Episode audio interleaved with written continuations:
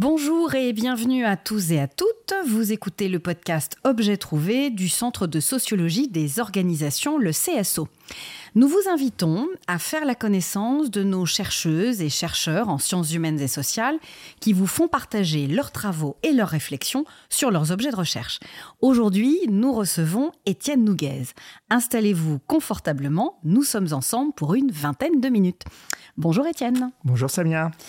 Vous êtes chargé de recherche au CNRS et sociologue, donc au CSO. Euh, en introduction, on peut dire que vos recherches portent sur le marché des produits de santé. Bon, ça c'est en fait c'est bien plus large que cela et on, va y revenir un petit peu plus tard.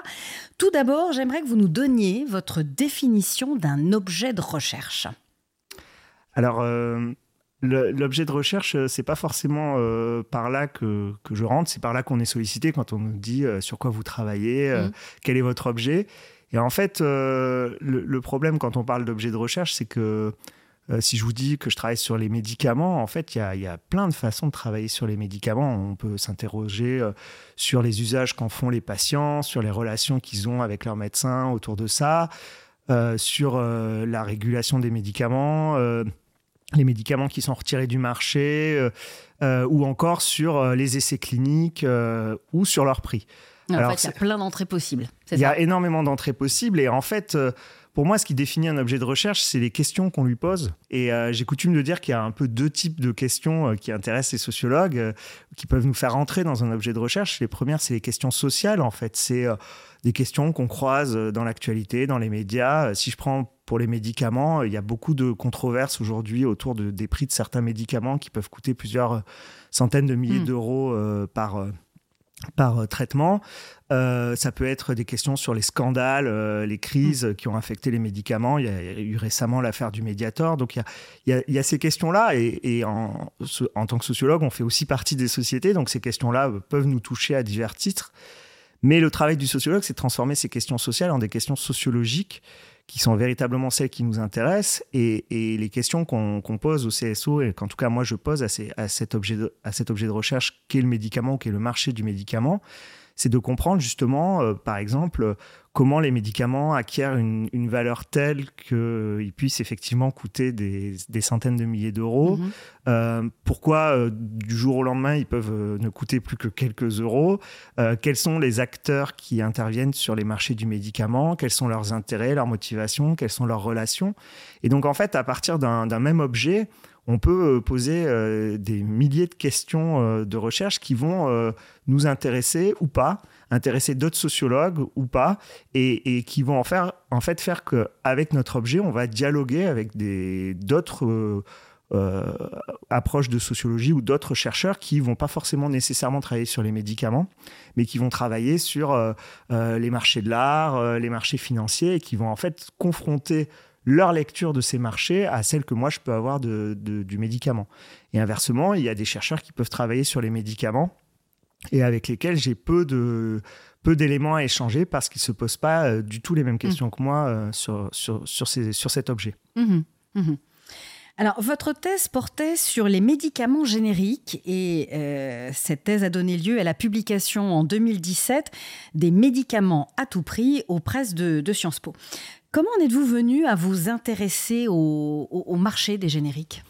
Bah, C'est un peu en lien avec ce que j'ai dit sur, l'objet de recherche, c'est-à-dire que euh, à l'issue de... Alors à l'époque, on n'appelait pas ça un master, on appelait ça un DEA, et moi j'avais travaillé sur, euh, sur le marché du cannabis, un marché illégal, et ce qui m'intéressait, c'était comment le, marché se construisait à l'ombre, voire contre l'État, comment on pouvait se mettre en place des échanges marchands alors qu'il n'y avait plus de protection, de garantie.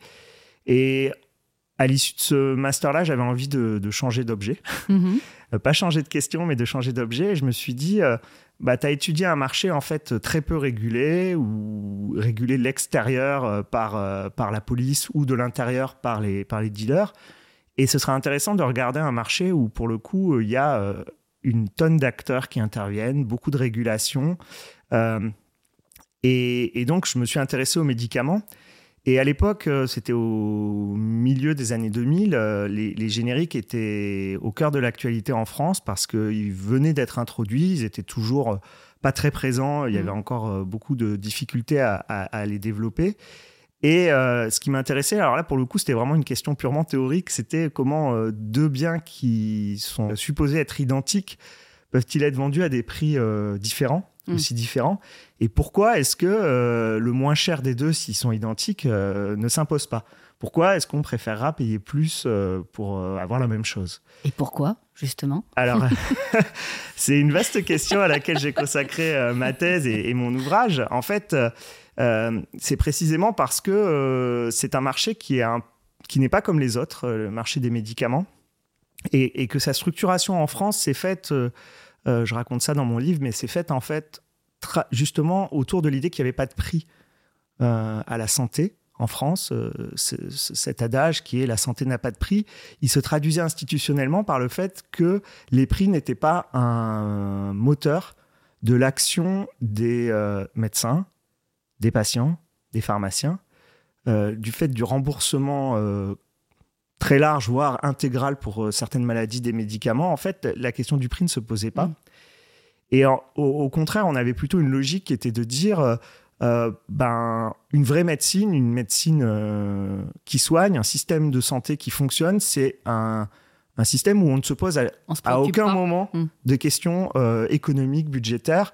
Les médecins mettaient en avant et se targuaient de dire, moi, je suis là pour soigner et mm-hmm. pas pour faire faire des économies à la sécurité sociale, etc., etc. Alors en réalité, cet adage, il masquait des, vérités, euh, enfin des véritables phénomènes économiques qui étaient que ben, ça arrangeait les industriels que les médecins, les patients ne se posent pas trop la question des prix, euh, puisque du coup on pouvait euh, vendre nos médicaments très cher. ça, ne dérangeait pas les médecins parce qu'en fait, peu importe le montant qu'ils prescrivaient, ils n'avaient pas de, de sanctions financières. Et puis les patients, bah, ils avaient d'autres chats à mm. fouetter que de se préoccuper du prix de leurs médicaments. Et c'est vrai que c'est un luxe euh, que la médecine, enfin que le système de santé français permettait, c'était de ne pas se poser ces questions-là, mm. pas euh, dans certaines occasions, et notamment pour euh, les personnes qui n'avaient pas d'assurance santé, etc.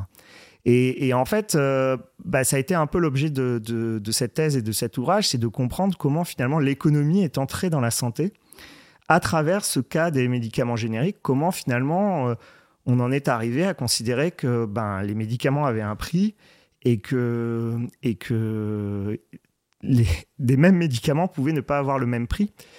Et à travers en fait cette entrée-là, qui était au départ une entrée de sociologie économique, mmh. des marchés, de la valeur, euh, euh, en fait, ça m'a amené à finalement à explorer euh, le fonctionnement de notre système de santé, qui est vendu comme un système égalitaire où euh, tous les patients seraient soignés de la même façon, quel que soit euh, leur revenu, quelle que soit euh, leur pathologie, quel que soit leur âge, etc. Et la, réalité d'une médecine à deux vitesses où tout le monde est persuadé que si on paye plus cher, on sera mieux soigné, mieux traité. Pas forcément à tort. mais dans le cas du médicament générique, ce qui était très intéressant, c'est que ça rentrait en contradiction avec ce discours martelé par les pouvoirs publics, mais aussi par les pharmaciens, que non, non, vous êtes soigné de la même façon. Donc pourquoi vous payerez plus cher pour avoir la même chose? Et donc, en fait, euh, l'idée de, ce travail, de cette thèse, ça a été d'explorer cette question-là euh, du côté des pouvoirs publics, du côté des industriels, du côté des patients, des médecins, des pharmaciens, pour voir finalement comment ils se confrontaient à, ce phénomène économique-là de euh, nouveaux médicaments qui étaient présentés comme des copies identiques, qui parfois euh, ne, se ressemblaient, ne ressemblaient pas toujours aux originaux, et quels effets ça avait finalement sur, pas simplement sur euh, les dimensions économiques, mais aussi sur la sensation d'être bien soigné et puis, plus généralement, des grands enjeux, euh, des grandes questions sociales qui se posaient à cette occasion-là, c'est est-ce que euh, on est dans un pays où il y a effectivement une égalité euh, d'accès aux soins? Est-ce que tout le monde est traité de la même façon? Est-ce que il y a des inégalités, des hiérarchies entre professionnels, entre entre patients, entre pathologies? Et donc, en fait, le médicament générique, c'est un objet de recherche, mais qui en fait permet de dénouer tout un ensemble de fils de recherche différents. Mmh alors ensuite, vous avez travaillé sur les alicaments et sur le microbiote, donc deux, sujets dont on, dont on parle euh, en ce moment. Qu'est-ce qui vous intéresse justement dans, dans ces objets? Bah, ce qui m'a intéressé, en fait, c'est donc à, l'issue de, de, cette thèse, j'ai été euh, recruté au, CNRS. Et donc, quand on est recruté au CNRS, on doit proposer un, un projet de recherche pour les années à venir. Et, et j'avais bon, j'avais clairement fait le tour des médicaments génériques, même si j'ai un peu continué à travailler dessus après. Et j'essayais en fait de rester sur ce sujet des médicaments, mais en essayant d'entrer par, par un autre angle. Les médicaments génériques, c'est des vieux médicaments qui sont copiés, euh, où il y a peu d'innovation évidemment, euh, où les prix sont faibles. Et du coup, je voulais un peu regarder euh, ce qui se passait pour des médicaments innovants, voire émergents. Donc ça, c'était un premier angle. Et le deuxième angle, c'était de regarder un petit peu ce qui se situe à la frontière des médicaments. Donc euh, tous ces produits euh, dont on ne comprend pas très bien ni le statut sanitaire, ni réglementaire, ni économique que peuvent être les compléments alimentaires, les aliments qui mettent en avant leurs bienfaits pour la santé. C'est ce euh, qu'on appelle les alicaments. Ce qu'on hein. appelle les alicaments et qui à l'époque aussi connaissaient une mode assez, assez importante. Et donc je suis rentré par cette question des alicaments, de ces produits frontières. Et puis, par les, hasard des, des contacts, des circonstances, j'ai rencontré des, des, entrepreneurs, des chercheurs qui travaillaient sur euh, ce qu'on appelle les probiotiques, donc euh, ces bactéries bonnes euh, pour la santé.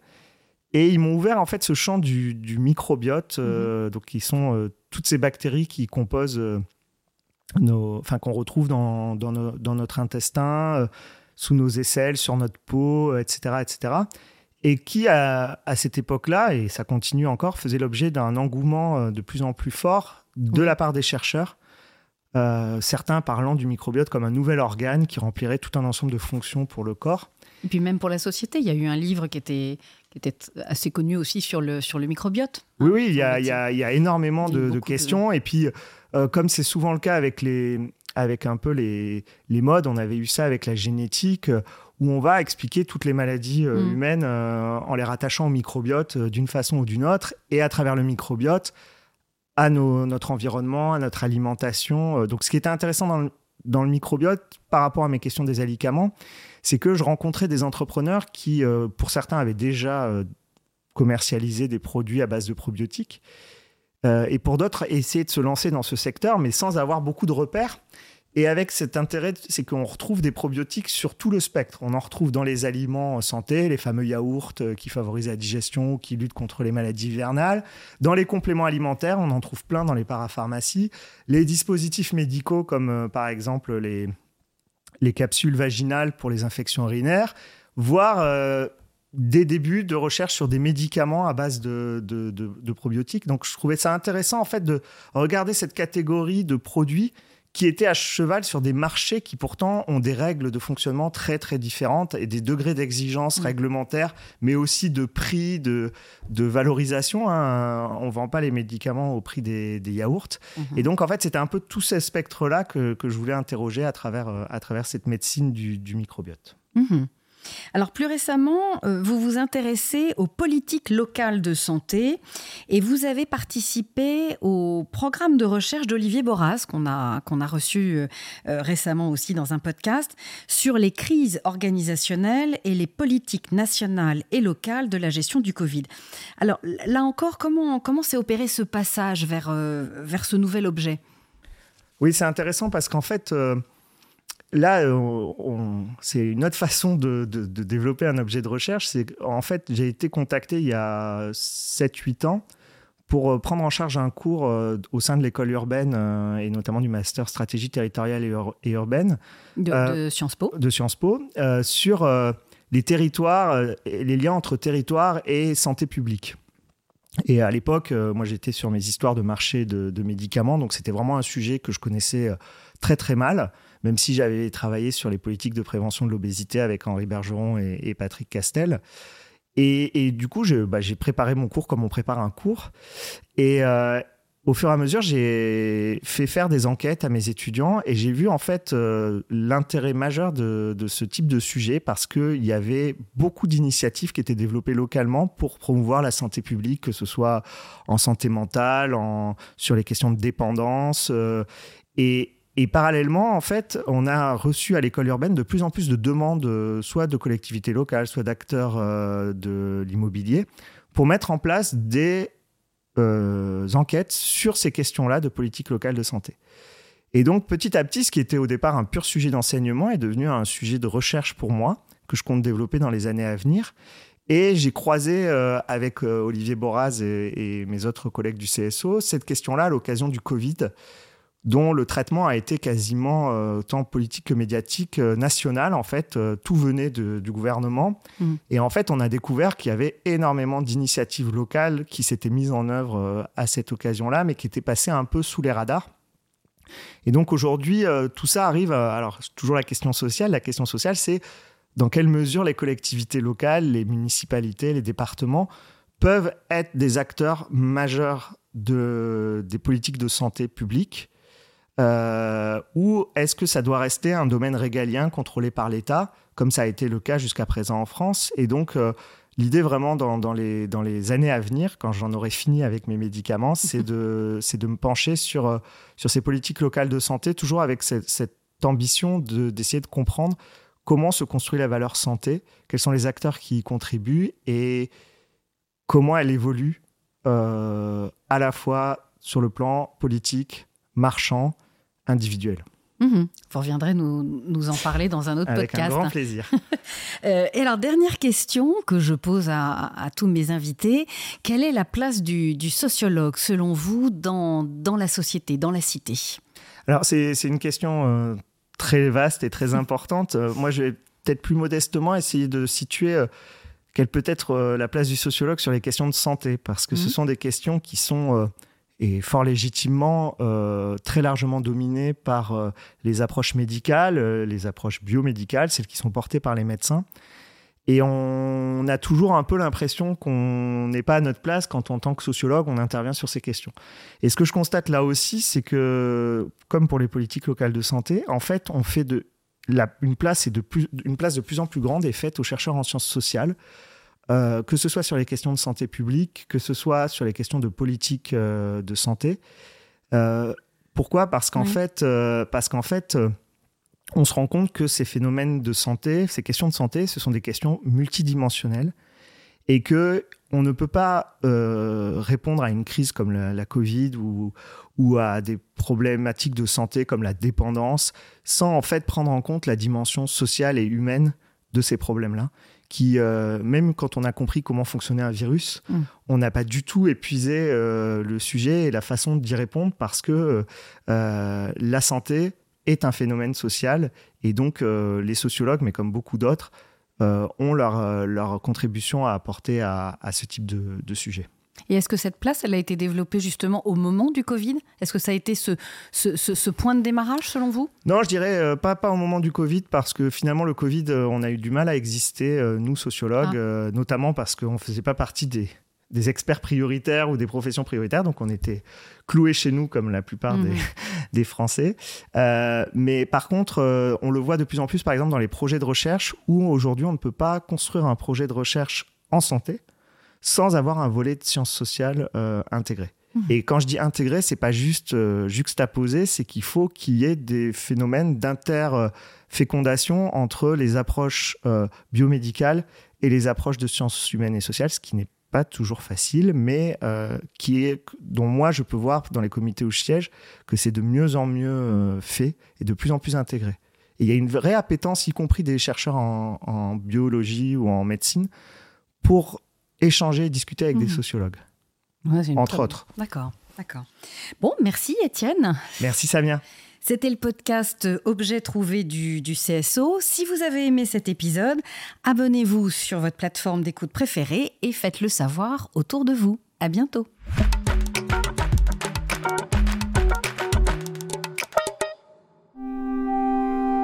Sciences Po.